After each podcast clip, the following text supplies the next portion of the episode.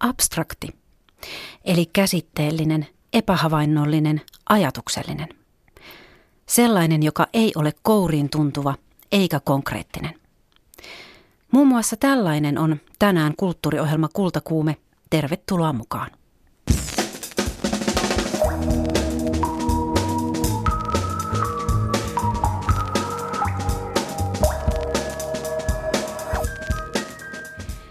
Valokuvataiteen museossa roikkuu parhaillaan yli sata valokuvaa, joista ei ota millään selvää, että mitä ne oikein esittävät. Miksi näin? Se selviää tänään. Kultakuumeen vieraina näyttelyn kuratoinut väitöskirjatutkija ja valokuvaaja Laura Nissinen sekä kuvataiteilija Marko Vuokola. Mukana myös jotain muuta aika käsittämätöntä. Dokumenttiprojektissa tänään nähtävä elokuva Munkki lietsoo vihaa kertoo munkki Ashin viratusta, joka on ääribuddalaisliikkeen kärkihahmo Myanmarissa. Lähetyksen lopussa pahan olemusta pitkään pohtineen dokumentin ohjaaja Barbe Schröderin haastattelu. Mutta ensin, Janne Junttila, kävit aamulla kuuntelemassa, ketkä ja mitkä ovat tämän vuoden Tieto Finlandia ehdokkaat. Kerro. Näin, näin tapahtui, näin tapahtui. Tällä viikolla tosiaan Finlandia ehdokkaita julkistetaan ja koko viikko oikeastaan niitä tässä kerrotaan. Perjantaina tulee sitten noin kaunokirjallisuuden Finlandia-ehdokkaat. Viestintäyrittäjä Harri Saukkomaa oli tämän Tieto Finlandian esivalintaraadin puheenjohtaja. Hän esittelee kohta nämä finalistit, mutta ensin hän jakelee kritiikkiä kustantamoille. Se kerroit tuossa perusteluissa, että kun luitte tätä tietokirjallisuuskattausta, niin siellä pisti silmään kiire, editoinnin ja kerronnallisuuden puute. No ne varmaan pisti silmään vähän eri kirjoissa vielä nämä eri asiat, mutta että siellä oli yksi tietokirjallisuuden laji, joka on sellainen laji, että joku asiantuntija tai tutkija on kirjoittanut tietokirjan ja, ja sitten se on, aihe saattaa olla erittäin kiinnostava, mutta sitten se on saattanut jäädä, jäädä vähän ehkä kirjoittamatta se teksti, että se on jäänyt tämmöiseksi opinnäytetyyppiseksi. Ja jotenkin toivoisi vaan ihan, ihan sydämestä sitä, että, että niitäkin kirjoja luettaisiin ja, ja ne voisi olla parempia, jos niissä olisi, niissä olisi siihen tekstin kerronnallisuuteen kiinnitetty enemmän huomiota. Että tarina, tarina puuttu, teksti ei välttämättä vetänyt ja, ja oikeastaan mun ehdottama ratkaisu on se, että, että mukana on joku kirjoittaja, joka kirjoittaa sen, ja sitten se tutkija on tietysti toinen tekijä siinä, että, että se, se on yksi. Mutta sitten siellä näkyy sen lisäksi, tämä on yksi muoto sen lisäksi, siellä oli tietysti kirjoja, jossa niin kuin ehkä editointia ei ollut ihan tarpeeksi tehty, tai, tai, tai tota, niin, oli tämmöinen kiireen tuntu, tuntu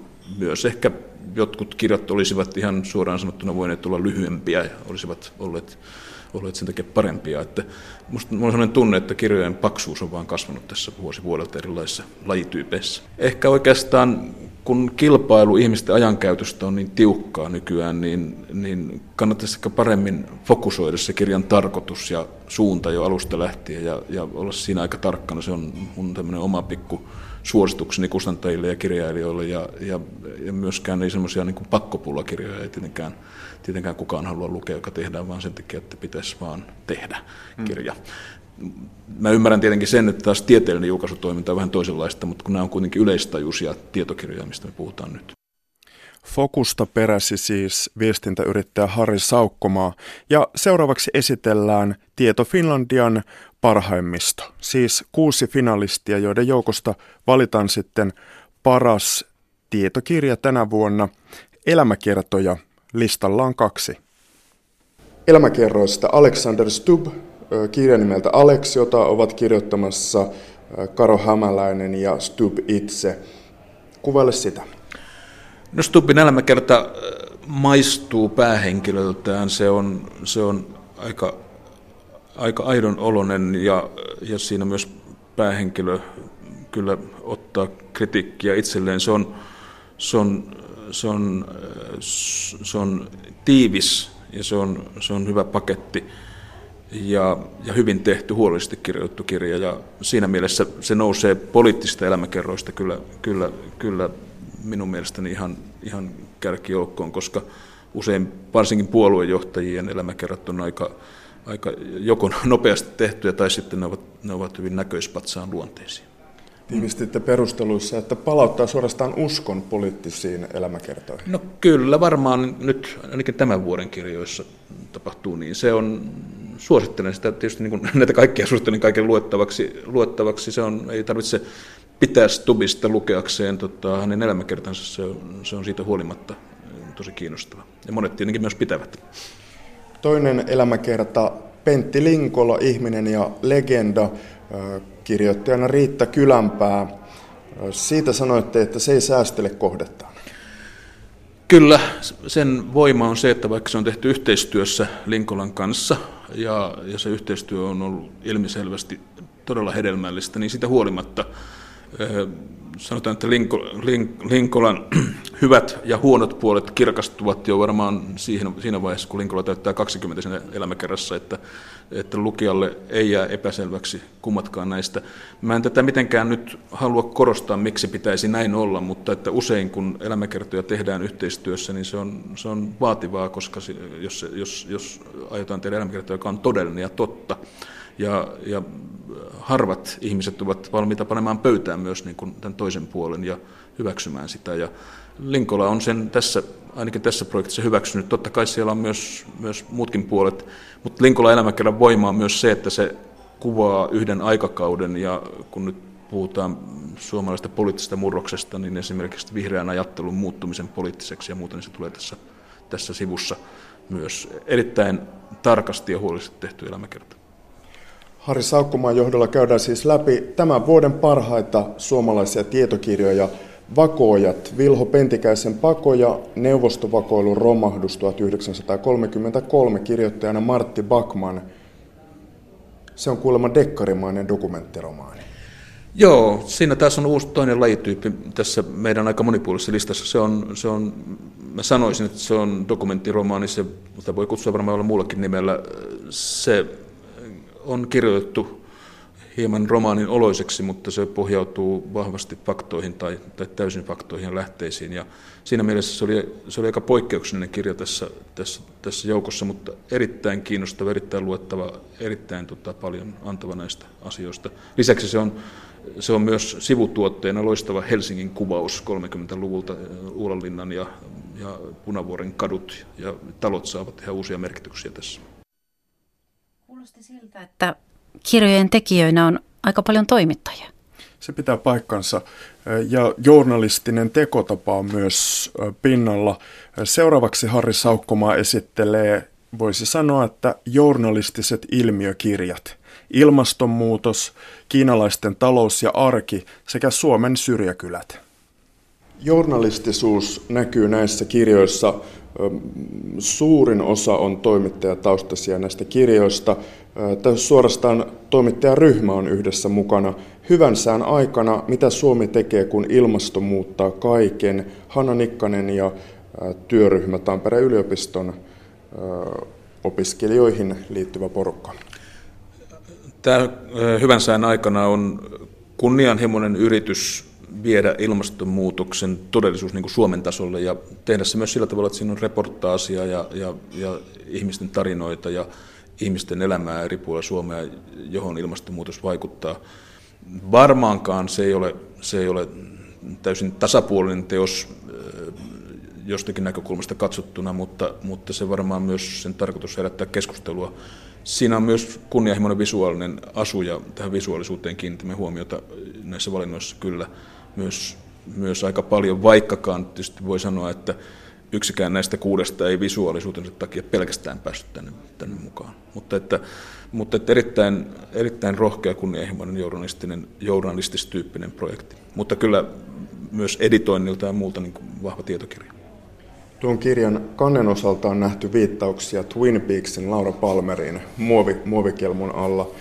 Toinen toimittaja on Eva Eronen ja hänen kirjansa Jättiläisen askeleet matka Kiinan talouteen. Toimittaja on siis paljon, mutta mainitaan nyt Eronen, joka taitaa olla Hesarissa taloussanomissa.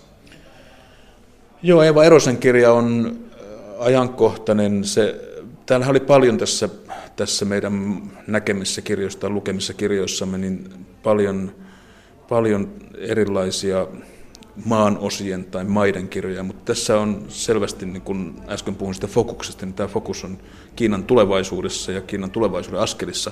Sitten toinen, toinen loistava piirre tässä kirjassa on se, että se vie melkein jokaisen faktan myös tavallisen kiinalaisen tasolle, että Eeva Eronen ei jää, ei jää kirjoituskammioonsa kirjoittamaan niin faktojen tai tota, lukemiensa aineistojen tai poliitikkohaastattelujen pohjalta, vaan melkein jokaisessa luvussa mennään kiinalaisten koteihin, mennään kiinalaisten asuntoihin, seurataan nuoren parin asunnon ostoa Kiinassa ja, ja, se tekee siitä, se tekee siitä, siitä ylivoimaisen verrattuna moniin muihin näihin saman, samantapaisiin kirjoihin, mitä, mitä näimme tuossa matkan varrella.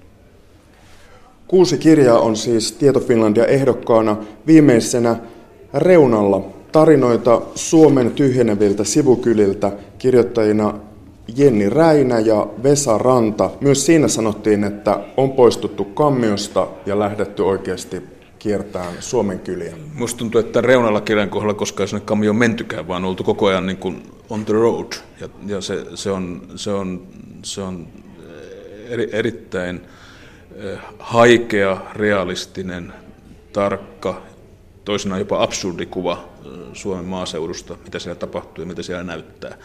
Ja siitä huolimatta se ei kuitenkaan jätä lukijaan tämmöisen pessimismin tai, tai tota, pelkän rappion tunteiden varaan, koska siinä kuitenkin näyttää myös realistisesti se, että, että Suomessa tapahtuu suuri muutto, suuri muutto maaseudulta sitten 70-luvun ja, ja näytetään miltä, miltä, se, miltä se näyttää, mutta sieltä löytyy myös elämänuskoa, iloa ja, ja huumoria ja, ja kaikkea mahdollista.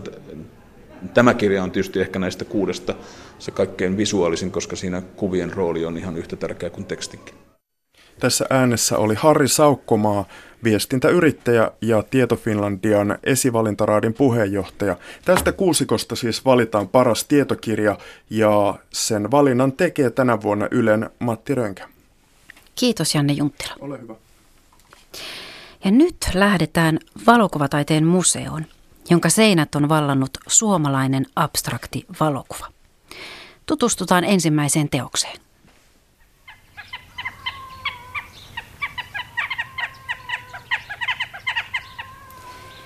Noora Sandgren, Fluid Being, Dialogue 15.10.2015, 30 minuuttia, Pigmenttivedos.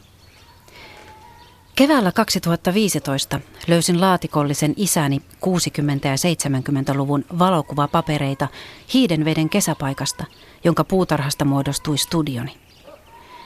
Olin kiinnostunut kehollisesta kokemusmaailmasta, jossa tekijä on äärimmäisellä tavalla läsnä imeytyen kuvaansa. Kehitin hitaan kaavan prosessin, jota jatkan edelleen vuoden ajasta toiseen. Istun puoli tuntia puutarhassa, pääni painon kohdatessa tyhjän paperin. Kuva syntyy vuorovaikutuksesta. Hengitys ja iholämpö värjäävät pintaa. Kyyneleet, huulikosteus, tuuli, lumi ja hyönteiset jättävät jälkensä auringon piirtäessä ääriviivoja. Palaan valokuvan alkujuurille, Fox Talbotin fotogeenisiin piirustuksiin ja peruselementteihin, valoon, aikaan ja reagoivaan materiaaliin, joka muistuttaa ihoa.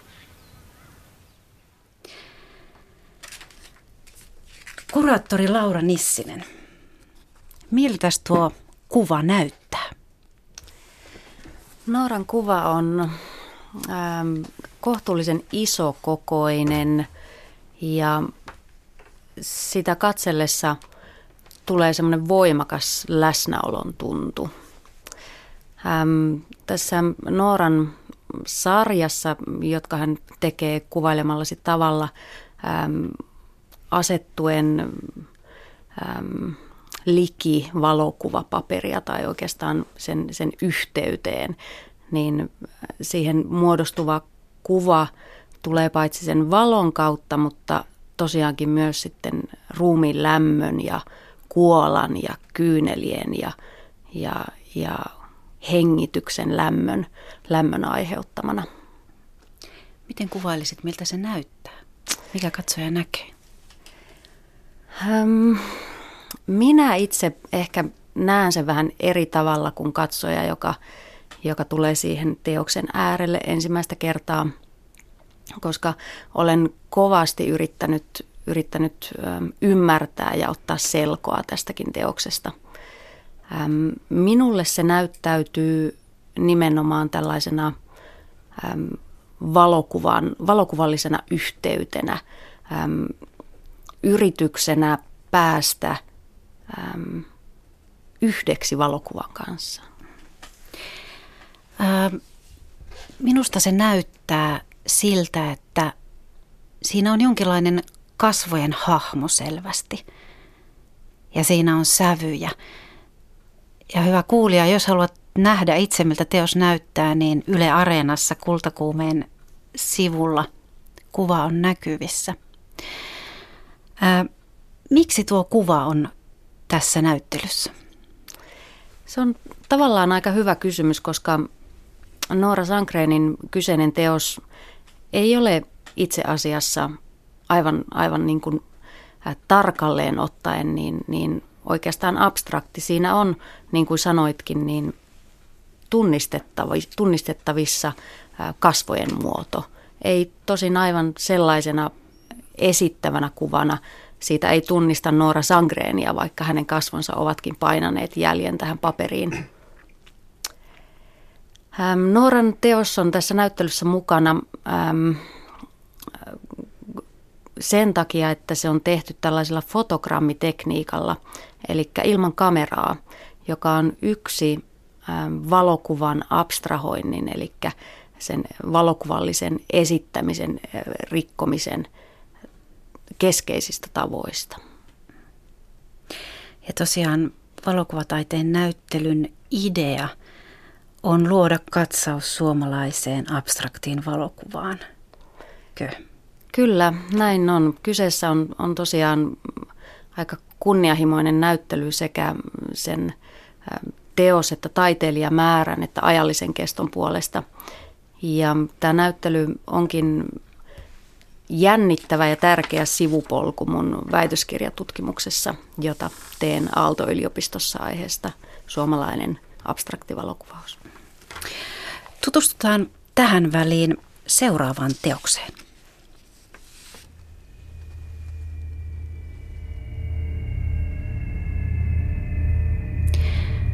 Marko Vuokola, Muun, Sharpen, pigmenttivedos. Kuvasin digikameralla täysikuun. Kuvan käsittelyohjelmassa zoomasin sisään tiedostoon kohti kuuta. Zoomatessa kuvan rakenneosat eli pikselit korostuvat, ja kun tiedostoa sitten terävöitetään, sharpen, pikselit saavat lisää väriä. Lopputuloksena on kuva kuusta kiteytyneenä 81 pikseliin. Marko Vuokola, miksi olet tehnyt tämän teoksen? Lupasit, että et kysy mitään vaikeita kysymyksiä. Eikö vaikea kysymys? No siihen on tietysti monellakin tavalla voisi lähteä purkamaan, mutta ehkä noin yleisestikin mun, tai usein mun teoksissa voidaan ajatella, että se on ideaan perustuvaa.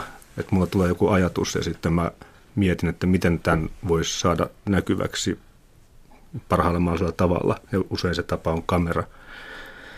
Ja mua on pitkään kiinnostunut valo ja näkeminen ja valon lähde ja se, miten se tallentuu jonnekin jonkun optiikan kautta, vaikka tässä tapauksessa siis kuun valo tulee kameran linssiin ja sitten se tallentuu sinne digikameran sensorille. Ja tota, tuossa mua sitten alkoi kiinnostaa ehkä, miksi, miksi se päätyi näinkin pitkälle, eli esillä olevaksi teokseksi tämä tämmöinen idea, että mä ikään kuin matkustan sinne kuuhun leikkimielisesti siinä työpöydällä kohti sitä kuun valoa. Ja sitten mä vähän leikin kautta havaitsin aika hämmästyttämiä värejä ja semmoisia niin sommittelullisia, kuvallisia asioita, joita ei koskaan tulisi tehneeksi, jos vaikka ottaisi pensselin ja kankaan ja lähtisi sitä kautta, että se mua kiinnostaa se yllätyksellisyys ja semmoinen outous, mikä sieltä tulee, sieltä sen kuvan rakenteesta, kun sitä pikkusen, pikkusen niin kuin viilaa, eli sitä terävyyttä, terävyyttä sitä kuvaa. Niin sieltä tuli niin oudon näköistä, tavallaan niin kuin raikkaalla tavalla kiinnostavaa estetiikkaa myös. Ja sitten mä niin kuin, joskus pitää vaan niin kuin antaa mennä, että tehdään tästä nyt teos. Myös tämä kuva on nähtävillä Yle Areenassa. Voi katsoa, miltä se näyttää. Kun näin sen teoksen, niin itse asiassa mietin sellaista, että ää, otitko monta kuvaa ja mistä tiesit, että milloin se on valmis? En, en tuossa ottanut. Mä itse asiassa tein tämän sisarteoksen aikaisemmin, joka oli Venus. Ja se oli tavallaan se on aika yksinkertainen se metodi, että se valonlähde on siellä taivaalla ja matan siitä kuvan ja sitten prosessi etenee mainitun kaltaisesti. Ja tota, muutenkin niin mä, kun on se idea ja sitten on tekotapa tai metodi päätetty tai löytynyt, niin mä en oikeastaan, mä pyrinkin siihen, että mä en enää muokkaa mitään sillä tavalla jonkun näköiseksi, vaan mä otan sen vastaan, mikä sieltä tulee. Ja se on ihan kuvallisesti ja taiteilijana kiinnostaa mua tosi paljon se, että se ratkaisu, joka on ihan täysin niin kuin mun tai semmoinen joku valikoima mun mieltymyksiä, vaan että se, se tulee sieltä. Niin jotenkin mä kiinnostaa, mä, mä luotan semmoiseen niin, niin kauneuteen, mitä sitä kautta tulee. Mm. Jos se ei olisi näyttänyt sinun mielestäsi kauniilta, niin olisitko silti hyväksynyt sen? Mä hyväksyin sen. Mä, mun mielestä se ei välttämättä ole kaunis. Se on vähän outo. Mm. Mutta mä niin luot, uskon, että siihen siitä tulee jotain ja jossain asiayhteyksissä sillä on merkitystä. Sehän mä nyt hyvin karkeasti yksinkertaista, mutta teoksessa on siis eri värisiä pieniä neliöitä. Joo, siis siinähän on rakenteelliset asiat kiinnostaa mua myös, että mistä, mistä kuva muodostuu. Ja tässä tapauksessa se muodostuu niistä pahamainisista pikseleistä, mikä nyt tavallaan on semmoista vähän tavallaan lähtökohtaisesti ehkä monet vieroksuu tämmöisiä asioita kuin pikselit. Ja tota, ne on kuitenkin sen kuvan sellaista DNAta ja sellaista perusrakennetta. Ja mua jotenkin kauheasti viehätä, että miten ne järjestyy tuommoisiksi järjestelmiksi ja mikä, mitä, ne, mitä ihmeitä ne värit oikein on. Mitä, kuka, kuka ne on niin keksinyt. Ne on niin outoja ihan oikeasti. Ja sitten jos nyt tätä digimaailmaa, niin siinähän on semmoinen hauska ajatus taustalla tai fakta, että toi, jos on se valonlähde ja sitten optiikka ja se sensori, niin siinähän ei vielä ole mitään kuvaa. Siis sensori mittaa vain valon määrää. Ne on käytännössä numeroita. Jos vaikka digikameralla ottaa kuva ja siinä on joku kuva, mikä nyt sitten otettiin näkysällä, niin se on vain sellainen ehdotus. Mitään oikeaa kuvaa ei ole vielä. Että tuossa se sitten kun mennäänkin katsoa, mitä siellä on ja mitä tämä niin laite ehdottaa, että se mun tallentama valo olisi mahdollisesti, miltä se näyttäisi niin sitten tulee tämmöisiä aika yllättäviä, mun mm. mielestä minusta niin kiinnostavia kuvallisia juttuja. Mm. Tämä on ymmärtääkseni hyvin erilainen lähtökohta kuin niin sanotusti perinteisessä valokuvassa, jossa ei varmaan oteta ihan vastaan sitä, että mitä sattuu tulemaan. Niin, näin on. Tuohon ehkä kommentoin sen verran, tuli vain sellainen lause mieleen edesmenneeltä, hiljattain edesmenneeltä tähtitieteilijä Tapio Markkaselta, että kuu on aurinkoinen maisema tuohon Markon puheenvuoroon. Ja ehkä sivutan nyt kau, kau, kauhistuttavalla tavalla Sari kysymyksesi, mutta Sivuttu. kommentoin ehkä Markolle sen verran, että toki tuossa äm, pikseliydessä, eli näissä värillisissä neliöissä, niin on kuitenkin aika voi, nähtävissä aika voimakas yhteys abstraktin taiteen alkujuurille ehkä. Ihan ehdottomasti siis se oli just yksi näitä asioita, mikä mua siinä vähän niin kuin viehätti sillä jollain perversillä tavalla ehkä. Sehän näyttää ihan nykytaiteelta, mikä, on, mikä mä en ole todellakaan niin tahallaan tehnyt sitä sen näköiseksi, vaan se nyt vaan oli sen näköistä ja sitten jotenkin se sopii sitten ne kaikki ajatukset menee eteenpäin ja tota, saa niin kuin lisää vettä myllyyn. Esimerkiksi se, jos se nyt vertaa ihan maalaukseen, niin sehän on, on oikeastaan maalaus, se on koneen maalaama. Mutta mua viehätti sekin, kuinka skarppi se on. Että kun on tämmöistä niin sanottua teippimaalaamista tehty aika paljon vuosisatojen saatossa tai vuosikymmenten, niin tuossa on hirveän kiehtovaa se, kuinka eksakti se oikeasti on niissä rajapinnoissa. Mm. Ja, että se, sekin teki sitä semmoisen hyvin kummallisen niin kuin esineenä. Mm. Ehkä vähän sama on siinä sun toisessa näyttelyssä olevassa teoksessa On the Spot. jossa itse asiassa valokuvaus ja maalaus yhdistyvät ihan konkreettisesti. Tässä on siis yksinkertaista nyt kaksi isoa keltaista kuvaa vierekkäin. Tosi isoja ja niissä on paljon keltaista.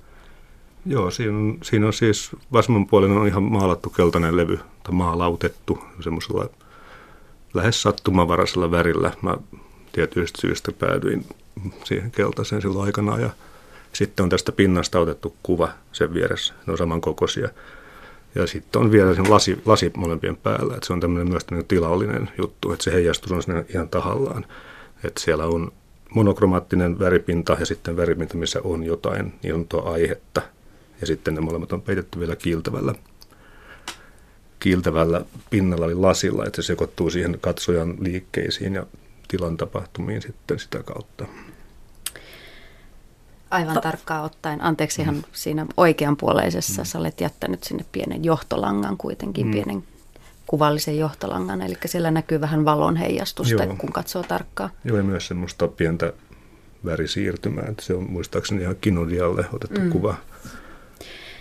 Tämä lienee suht hyvä esimerkki sellaisesta, kun mikä yleensäkin liittyy abstraktiin taiteeseen ja varmaan valokuvaa taiteessa nimenomaan, että katsoja saattaa hyvinkin seistä siinä ja kysyä, että mitä ihmettä tämä oikein esittää. Erinomaisen hyvä kysymys. Hmm. Ja miksi se on siinä? Tai kyllä varmaan kysymyksiä herää. Hmm. Se on itsellä sitten, totta kai sen tiedostaa, että on, voi olla vähän degeneroitunut omien kelojensa kanssa, kun vuosikymmenet tonkii jotain tai kummallisia asioita miettii ehkä. Mutta toisaalta on kysymys on hirveän yksinkertaisista asioista ainakin muun kohdalla. Että ne lähtökohdat on ihan tällaisia, mitä näkyy, mitä ei näy, mikä on aihe, onko kuvassa jotain vai ei. Jos halutaan, että siellä on jotain, miten se tulee sinne ja siis tämän tapaisia asioita. Ja usein ne liittyy sitten toisiinsa, että mä teen melkein aina jotain asiaa johonkin tilanteeseen ja sitten johonkin asiayhteyteen. Että ne antaa sitten toisilleen – niin kuin lisää. Ja sitten se alkaa mennä aika mielenkiintoiseksi se, se peli. Katsotaan niin sanotusti tähän väliin taas yksi teos. Martti Jämsä sarjasta CTN 7 Hopea gelatiinivedokset uniikki. Teokseni on tehty graafiselle materiaalille, jota käytettiin ennen kirjapainoissa. Pakkauksessa luki CTN 7. Halusin kokeilla, kuinka tämä materiaali reagoisi valokuvapaperikehitteeseen ja kiinnitteeseen. Kaadoin pimiössä kehitettä paperille ja telasin sen kiinni toiseen samanlaiseen. Avasin ja annoin kuvan kehittyä. Välillä saatoin sytyttää pimiöön tavallisen kattovalon. Silloin paperi tummui lisää. Siihen saattoi tulla jopa erilaisia valumajälkiä. Sitten kiinnitin ja huuhtelin kaikki valmistuneet kuvat, joita oli 52 kappaletta – Valitsin niistä tähän sarjaan yhteensä kymmenen. Minun täytyy myöntää, että tämä sarja oli yksi mun suosikki. Hauska kuulla. Tuolla. Ja tota, siitä ei valitettavasti nyt ole kuvaa tuolla meidän netissä, mutta siellä oli rivi tämmöisiä noin A4, onko ne nyt sitten papereita, jotka oli jotenkin vaan tummia ja läikikkäitä. Mm. Ja musta ne oli jotenkin ihan tosi hienoja. Mustakin se sarja on tosi kaunis. Mitä? ja minua ei häirinyt ollenkaan jotenkaan sen äärellä semmoiset kysymykset, että mistä, mitä tämä nyt käsittelisi ja miksi, miksi nämä paperit ovat täällä museon seinällä. Mutta tota, haluaisin hetken puhua siitä, että millaisia ovat abstraktin valokuvataiteen aiheet? Mitä siihen sanot? Niin. Ähm, abstraktin valokuvataiteen aiheet vaihtelevat sen historian aikana, jos nyt ajatellaan esimerkiksi tätä sata vuotta, joka noin on läsnä tässä, tässä näyttelyssä. Ähm, abstraktin valokuvataiteen aiheet heijastelevat ähm, valokuvauksen suhdetta yhteiskuntaan, suhdetta muihin taiteisiin, suhdetta tieteeseen esimerkiksi. Ähm, ne ovat myös tutkimuksia valokuvan materiaaleihin. Ähm, materiaaleihin voi laskea mukaan myös valon esimerkiksi, mikä Markolla oli tuossa tuossa tota, muun sarpen teoksessaan aiheena myös valokuvan tekniikka, tämän kaltaisia, aika, aika runsaasti erilaisia. Toisaalta sitten äm, täysin ennennäkemättömiä tai ennennäkemättömiä eivät ole myöskään yhteiskunnallisesti suoraa kommentoivat aiheet, kuten Renja Leinon sattumasfääri esimerkiksi, joka, joka, joka kommentoi Estonian, auto, Estonian autolautan uppoamista. Ne ovat vähemmistössä, mutta niitäkin aina välillä näkyy. Te molemmat kuvaatte abstraktia valokuvaa ja sinä Laura haluat, että sinun tittelisi on valokuvaaja ja ää, Marko, Marko, herra, Marko haluaa olla kuvataiteilija. Kertokaa tästä erosta. Mikä on valokuvaajan ja kuvataiteilijan ero ja miksi haluatte identifioitua näin? Hmm.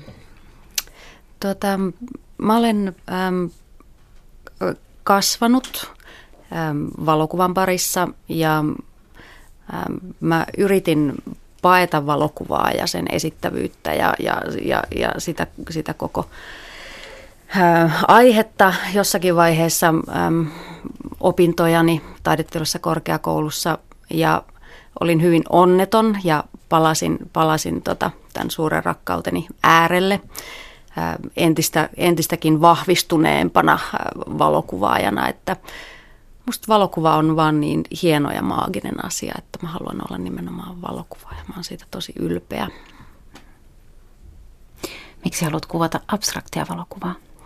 Häm, tämä menee taas niiden vaikeiden kysymysten, kysymysten tuota puolelle, mutta mä olen tämmöinen luonnostaan abstraktikko, eli mä olen aina ollut kiinnostunut ihan sen suuremmin asiaa miettimättä tai, tai pohtimatta niin epäesittävästä taiteesta, myös, myös maalaustaiteesta. Ja samoin voidaan puhua ehkä epäesittävästä tai epänarraatiomaisesta elokuvasta tai musiikista. Musta ne on jännittäviä. Tästä ammattinimikkeestä mm. lyhyesti voisi sanoa, mä siinä ei ole mikään todellakaan elämää kuoleman kysymys tai sellainen, mutta ehkä se mulla on niin, että kun mä tuun niin kun kuvataiteen kentältä ja koulutuksen kautta, että mä oon, siis, mä oon kuvanveistäjä ja sitten sitä kautta mennyt tai painottunut käsitaiteen ja käsitetaiteen suuntaan ja sitten valokuvakamerat, niin kuin muutkin kamerat, on ollut koko ajan semmoisia täysin luontaisia välineitä tavallaan toteuttaa asioita. Että mä, siis koulussa mä saatoin editoida videoa yhtenä päivänä ja seuraavana päivänä valaa pronssia ja sitten taas tehdä jonkun tuota tilateosteena. Ja, mutta koko ajan ollut eri kamerat ja välillä aika paljonkin valokuvakamerat työssä mukana. Mutta ehkä niin kuin sitä kautta, että siksi mä mieluummin sanon olevani kuvataiteilija kuin valokuvaaja, koska mä en esimerkiksi opiskellut sekuntiakaan valokuvausta. Mä luin Marko tuossa ennen tänne, tänne lähetykseen lähtemistä, niin sun haastattelua läpi nopeasti ja siinä oli sellainen lause, jonka sä sanoit siinä meidän keskustelun aikana, että, että sä jätit kotoa lähtiessäsi valokuvan kotiin, mutta se kuitenkin tuli mukaan. Ja mm. tällä varmaan viittasit sitten perheen, perheen valo, muihin valokuvaajiin. Joo, siis se on toi toinen puoli, toinen puoli mun tästä valokuvaussuhteesta on just toi, että se on aina niin täysin luonteva ja jokapäiväinen asia. Mun isä oli valokuvaaja, ja, siis opettaja ja valokuvaaja. Mutta siis tämä on ihan niin fakta, että mä oon itse kehittänyt kuvia pimeässä ennen kuin mä osasin lukea. Ja aina oli kamerat käytettävissä ja on edelleenkin, mulla on isän kamera vieläkin käytössä. Et siis on, niin, kuussa käynyt lähestulkoon. Ensimmäinen kamera kuussa, mutta joo, että se on semmoinen ihan... Siinä on jätetty kuulemma yksi siellä on, siellä on, siellä on useita Hasselbladeja kuussa. Kuussa. Näitä. Odottavat. Joo, siitä pitäisi joku projekti kehitellä. Apurahahakemusta vääntämään niin, niin. siis. Hei, ihan lopuksi meillä kääk loppuu kohta aika, mutta tota, mitä te sanotte, että mikä on abstraktin valokuvan tehtävä? Perinteisesti ihan esittävä valokuva, sillä on hyvin tämmöinen ikään kuin dokumentoiva tai suorastaan molilla jotenkin poliittinen ja maailmaa muuttava ja jotenkin sen tyyppisiä tehtäviä, niin mitä te sanotte, että? Mä sanoisin, että hyljeksiä tehtävän antoja. Se on ihan hyvin sanottu. Kuulostaa jotenkin kauhean vapauttavalta. Sitä, sitä se monesti onkin ja kokeilevaa, sattuma, sattuman äm, jotenkin hyväksyvää. Tosiaan abstrakti niminen näyttely valokuvataiteen museossa aina tammikuuhun 2018 saakka.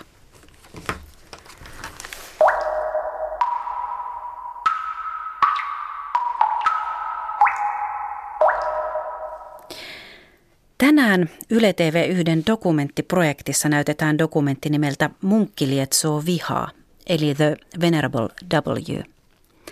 Dokumentti on päätösosa ohjaaja Barbe Schröderin niin sanottuun pahuuden trilogiaan, joka alkoi dokumentilla Idi Amin Dada. Toinen osa nimeltään Paholaisen asianajaja käsitteli ranskalaista asianajajaa Jacques Vergesia. Hän on puolustanut oikeudessa muun muassa natsirikollista terroristia ja diktaattori Slobodan Milosevicia. The Venerable W kertoo munkki Asin viratusta, joka on ääribuddalaisliikkeen kärkihahmo Myanmarissa. 2000-luvun alkupuolelta lähtien viratu ja muut buddalaismunkit ovat lietsoneet rasismia ja vihaa rohingyaa heimoa vastaan. Barbe Schröderin dokumenttielokuva näyttää, että viraton saarnojen seura- seurauksena murhat ja mellakat muslimeja vastaan ovat kiihtyneet.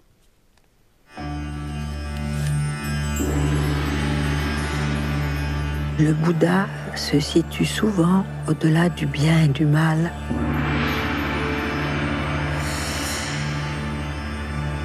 Ces paroles devraient nous permettre de limiter les mécaniques du mal.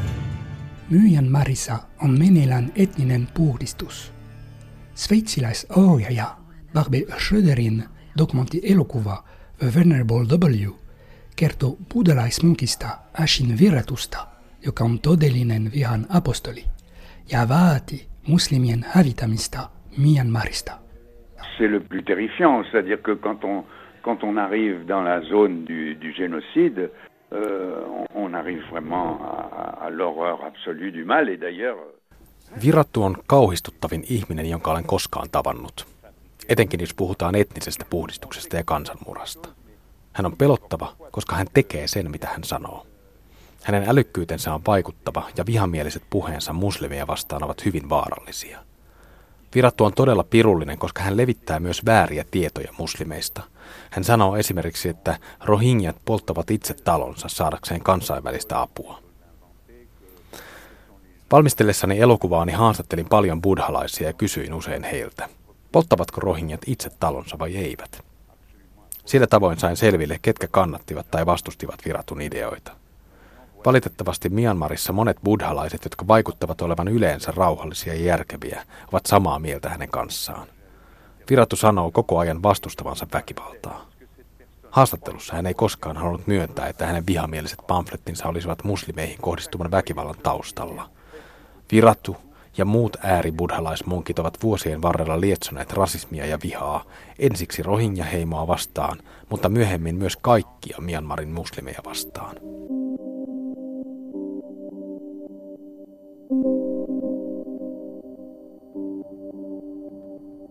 Saarnoissaan viratu yleensä sytä muslimeja kaikesta pahasta.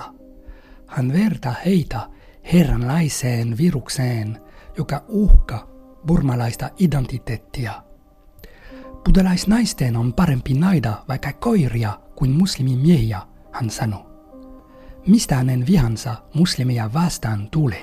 Oh ben ça, c'est une des questions que j'ai essayé de trouver, mais euh, d'où venait la haine de Hitler pour les juifs euh, Tätä olen yrittänyt ymmärtää elokuvassani. Mistä tuli Hitlerin viha juutalaisia vastaan? Mistä tulee viratun viha muslimeja kohtaan? Yleensä näihin kysymyksiin annetaan hyvin yksinkertaisia psykologisia selityksiä. Luulen, että meidän on etsittävä muslimivihan syitä Burman väestön historian syvyyksistä. Muslimiviha on jatkunut Myanmarissa vuosisatojen ajan. Rasismi on aina ollut siellä läsnä. Se vain odotti oikeaa hetkeä heräämiseen. Virattu kertoo traumatisoituneensa lapsena kuullessaan kotikaupungissaan tapahtuneesta buddhistinaisen raiskauksesta, jonka tekivät muslimimiehet. Hän liittyy hyvin nuorena rasistiseen ja ääribuddhalaiseen liikkeeseen, ja hänestä tuli pian liikkeen kärkiahmo. Nykyään virattun suosio on vaikuttava. Hänen ympärilleen on rakennettu todellinen henkilökultti. Ihmiset polvistuvat munkin edessä. Häntä pidetään pyhänä. Hän on myös showmies, jonka saarnat houkuttelevat jättimäisiä väkijoukkoja. Virattu hallitsee viestinnän ja käyttää paljon Facebookia. Myös ääribuddhalaismunkit levittävät viratun videoklippejä ja pamfletteja sosiaalisessa mediassa. Viime aikoina on uutisoitu, että Myanmarissa on meneillään valtava etninen puhdistus. Kun olin kuvaamassa elokuvaani, oli ilmeistä, että sitä jo valmisteltiin. Oli ilmeistä, että etninen puhdistus tapahtuisi pian, ja oli ilmeistä, että se oli alkanut jo kauan sitten. Jo vuonna 1978 Rohingya-heimon kylät poltettiin maan tasalle. Kaikki Rohingya-naiset raiskattiin järjestelmällisesti. Ja nyt se tapahtuu uudestaan. Vasta hiljattain Aung San Suu Kyi ilmoitti, että rohingjat voisivat palata. Tämä on todellinen farssi. Miten nämä ihmiset voisivat tulla takaisin, kun Myanmarissa poltetaan yhä rohingjojen kyliä?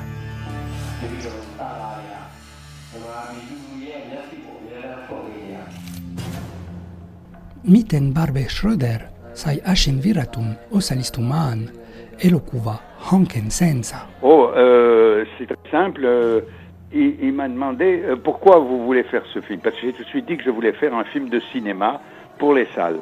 Que c'était pas pour une télévision, que c'était pas pour un journal télévisé. Se on hyvin yksinkertaista. Viratu halusi tietää, mikä oli motiivin elokuvan tekemiseen. Vastasin, että halusin tehdä dokumentin elokuvateatterien levitykseen, eikä sitä ollut tarkoitettu televisiolle tai uutisille. Sanoin hänelle myös, että Marine Le Penistä tulee Ranskan seuraava presidentti, jolloin hän panee epäilemättä toimeen osan viratun ohjelmasta muslimeja vastaan. Viratun ääribuddhalaisliike on onnistunut saamaan Burman parlamentin hyväksymään neljä lainsäädäntöä muslimeja vastaan. Nämä lait kieltävät muun muassa avioliitot muslimien ja buddhalaisten välillä. Ne asettavat myös kiintiöitä muslimien lasten syntyvyyden vähentämiseksi. Nämä ovat ihmisoikeuksien vastaisia. Ne prenez pas le mal à la légère en disant il ne m'atteindra pas.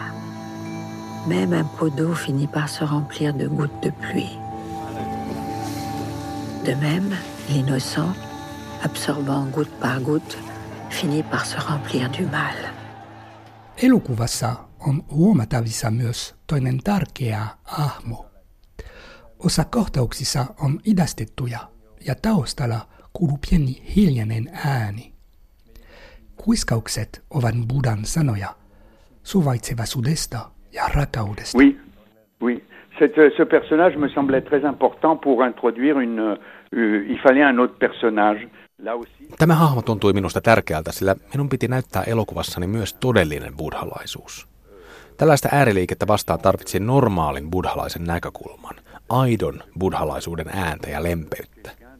Halusin myös luoda rauhoittavia ja ironisia hetkiä. Aluksi ajattelin, että Aung San Suu Kyi oli tavallaan tämä pieni hiljainen ääni, sillä luotin häneen. Luulin, että hänellä oli hyvät aikomukset. Ajattelin hetken ajan, että elokuvan lopussa olisin näyttänyt, että pieni hiljainen ääni oli itse asiassa Aung San Suu Kyi. Nopeasti hän kuitenkin petti minut ja muutin mieltä. Elokuvassa pienellä äänellä on enemmän ironiaa kuin todellisuuden Aung San Suu Kyillä.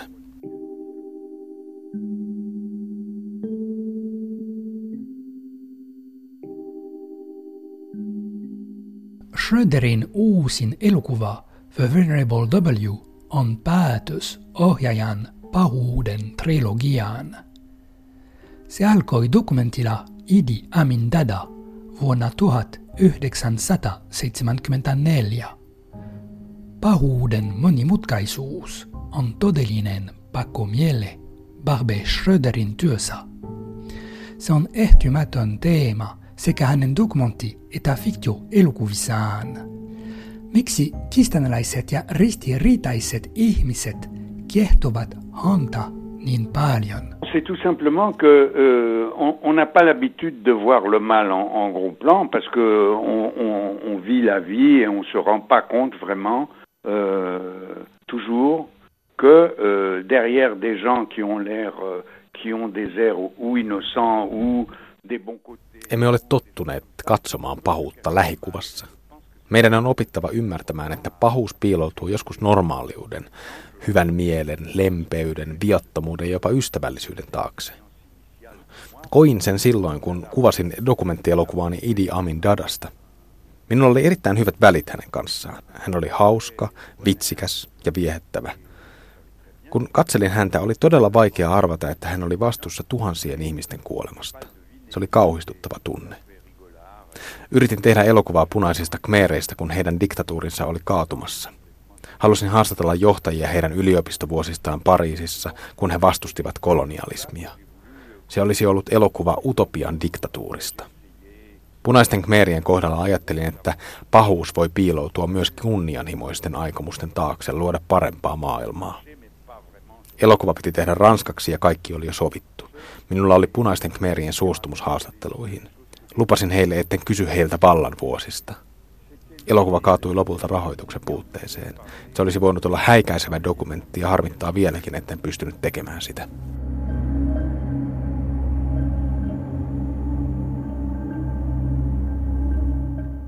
Virratun ääribuddalaismunkin liike kiellettiin Myanmarissa tänä vuonna ja häneltä kiellettiin myös sarnaminen.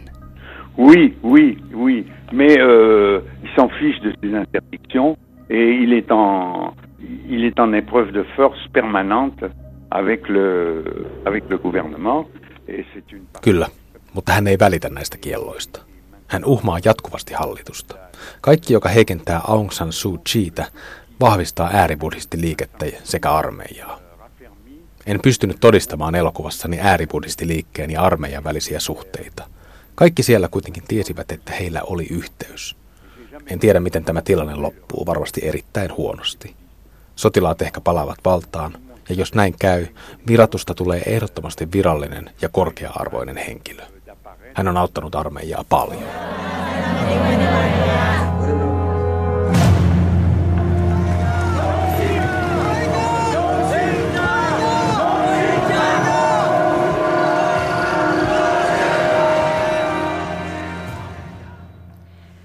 Elokuvaohjaaja Barbe Schröderia haastatteli toimittaja Mark Helfer. Käännökset luki suomeksi Pietari Kylmälä.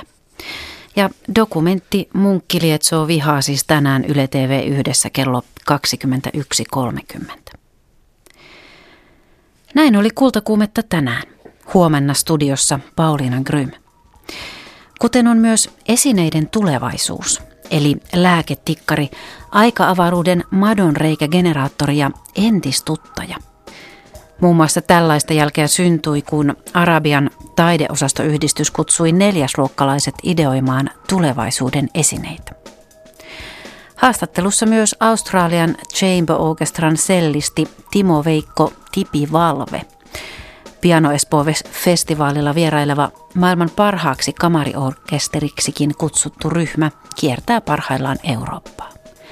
Nyt kultakuumesta näkemiin.